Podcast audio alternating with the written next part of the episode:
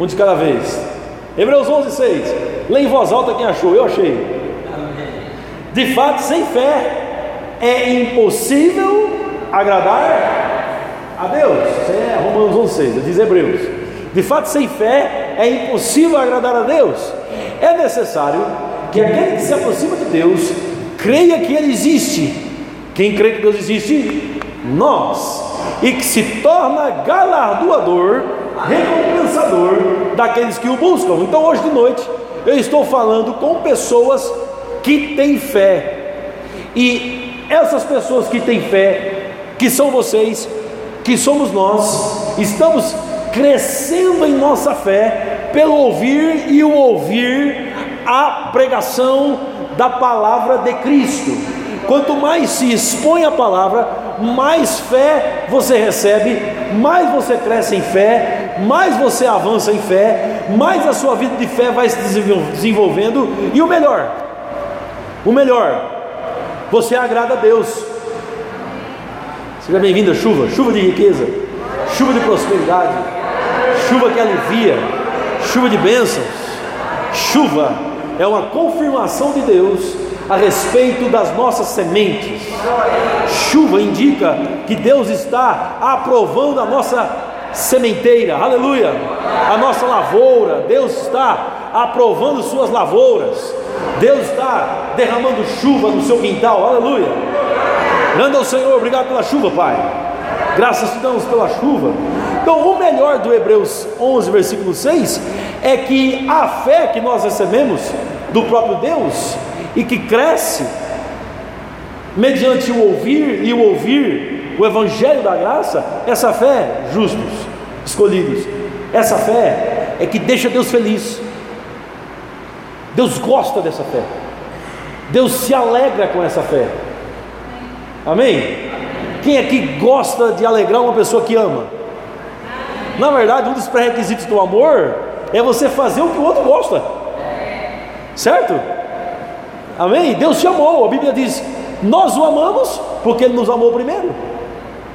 Então há o amor que Deus derramou no nosso coração. Romanos 5, versículo 5 diz que a esperança não confunde, porque o amor de Deus foi derramado no nosso coração pelo Espírito Santo nos foi dado. Então nós temos amor dentro do nosso coração. Esse amor está crescendo, é um fruto que cresce também. E esse amor que cresce, que foi dado por Deus no nosso coração, ele volta para Deus.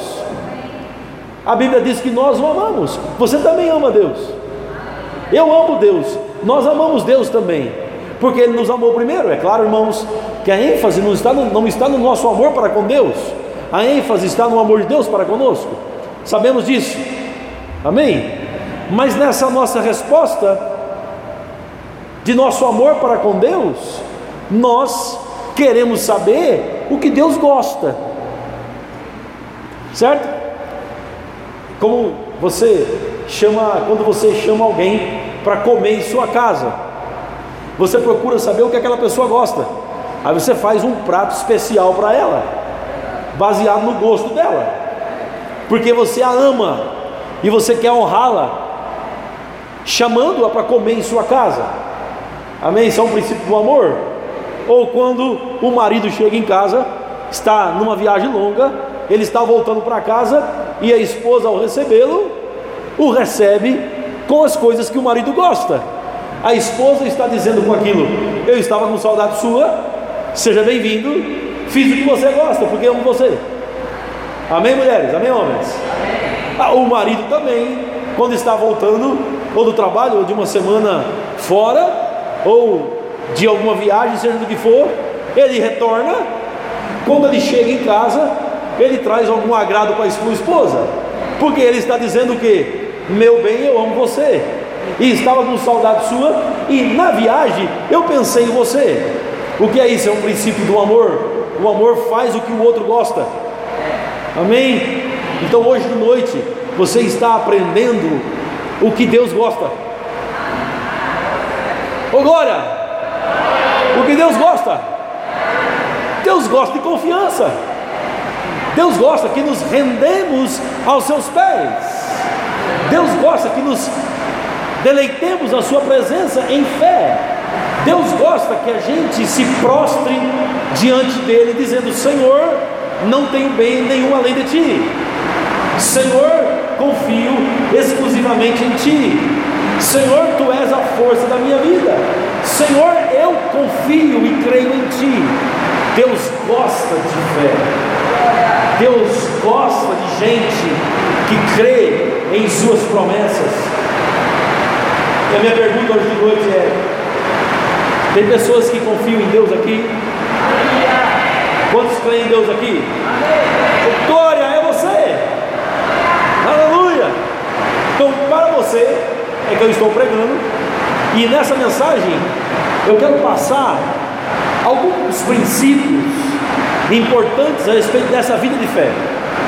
Porque a fé, irmãos, não é algo que simplesmente é falada em vários lugares como se não tivesse princípios, como se não fosse algo que fosse orquestrado por Deus, organizado por Deus, direcionado por Deus. A fé tem princípios.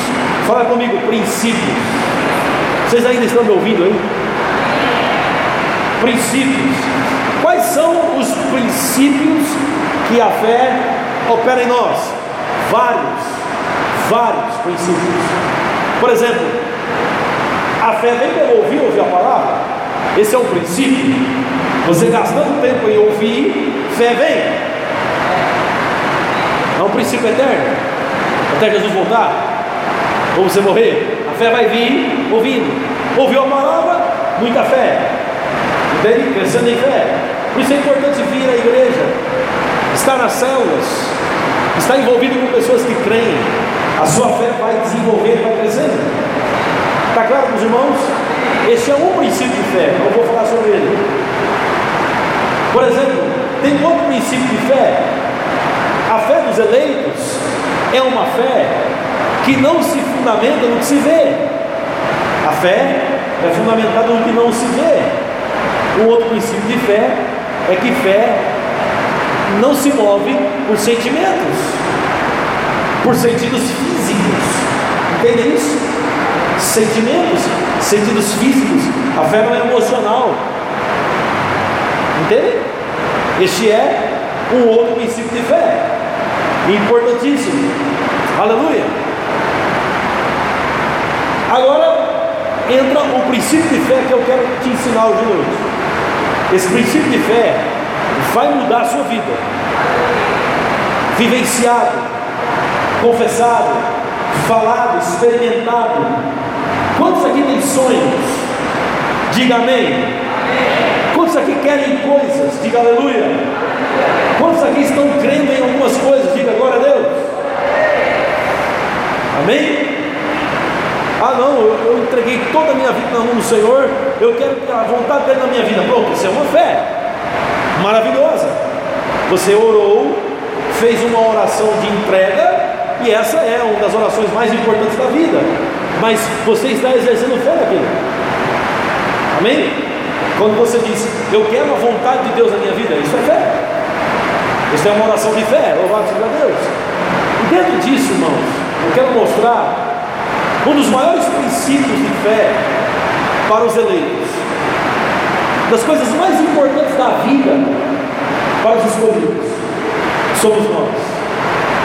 Quando nós vamos falar sobre fé, nós normalmente precisamos passar para esta, nesta realidade que eu vou falar hoje. Marcos capítulo 11, abra comigo. Mateus, Marcos, Lucas e João. Marcos capítulo 11. Praticamente todos que quiserem falar de fé estarão passando por esse princípio. Olha só, Marcos capítulo 11, é um princípio de fé. Jesus vai ensinar sobre fé aos seus discípulos. A história começa no versículo 12.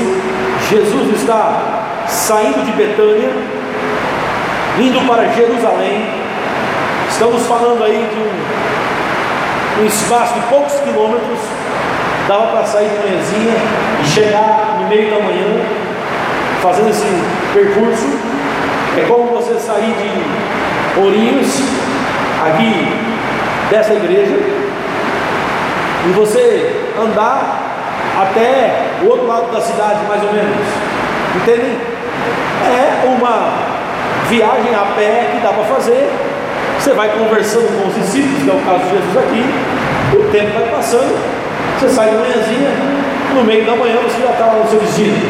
Então Jesus fazia esse percurso sempre, normalmente ele fazia esse percurso. Saía de manhãzinha e encontrava-se com os discípulos e caminhava até lá. Amém? Depois voltava no final da tarde. No versículo 12, Marcos 11, versículo 12, a Bíblia diz no dia seguinte: quando saiu de Betânia, teve fome. Jesus veio como homem, ele tinha fome. Amém, irmãos? Jesus, quando veio à terra, ele veio como ser humano, ser humano que tinha fome, que tinha sede, se cansava, assim por diante, dormia. Homem. 13. E vendo de longe uma figueira com folhas, foi ver se nela porventura acharia alguma coisa. Entenda, irmão, olha para mim aqui. Figueira com folhas tem que ter frutos. Não existe figueira com folhas sem frutos. Mesmo não sendo tempo de frutos das figueiras, figueira com folhas tem frutos. Entendem? É um fruto que os árabes chamam de um fruto verde é muito doce. Figueira com folhas. Amém. Jesus vê de longe a árvore e vê que tem folhas. Jesus pensa: então, nessa figueira deve ter figo verde, mas tem. E nós comemos o figo verde. Naquele tempo eles comiam, que era muito gostoso. Continua comigo. Porque não era tempo de figos. 14. Então lhe disse Jesus: Nunca jamais como alguém fruto de ti. E seus discípulos ouviram isso. Então Jesus tem fome, vê a figueira, vai até a figueira, quando vai pegar fruto, não tem. Aí Jesus libera uma palavra para a figueira. Jesus fala. Jesus, o que falava acontecia. Jesus acreditava no que falava. Deus não é homem para que minta, e nem filho do homem para que se arrependa. Deus não é alguém que fala e depois muda o que diz. Deus fala e o que fala é aquilo. Porque Deus é Senhor dos céus e da terra, soberano altíssimo, que sabe o que fala, não tem falhas. Nós temos falhas. Muitas vezes falamos coisas e não fazemos o que falamos. Por quê? Porque ainda estamos nessa terra. E você acaba não tendo condições de cumprir tudo que fala. Mas está aprendendo hoje de noite um princípio de fé, que é falar e acreditar no que fala. Falou e creu no que diz. É um princípio de fé que o nosso Deus e Pai está nos ensinando. Jesus falou com a figueira. Olha o que ele disse. Versículo 14. Então lhe disse Jesus: Nunca jamais uma dupla afirmação negativa. Nunca e jamais nunca jamais como alguém fruto de ti. E seus discípulos ouviram isso. Jesus disse: Olha, você não vai mais dar fruto. Ele disse: Acabou a sua história de alguém que mostra uma coisa mas é outra. Tem folhas, mas quando vão pegar dos seus frutos, eles não existem. Encerrou, porque a partir de agora, Jesus disse: nunca jamais alguém coma fruto de ti. Ele falou com a figueira. Figueira na Bíblia tem dois significados. Um, o povo de Israel é comparado com figueira, e o outro é a justiça própria do ser humano. É tudo aquilo que é gerado pelo homem na sua própria força, que não tem sustentação, que vai se acabar, que tem a desaprovação de Deus. Por exemplo, quando Adão e Eva pecaram, a Bíblia diz que eles ficaram nus. Percebendo que eles estão nus, a Bíblia ensina que eles tentando resolver o seu problema de nudez, eles fizeram uma roupa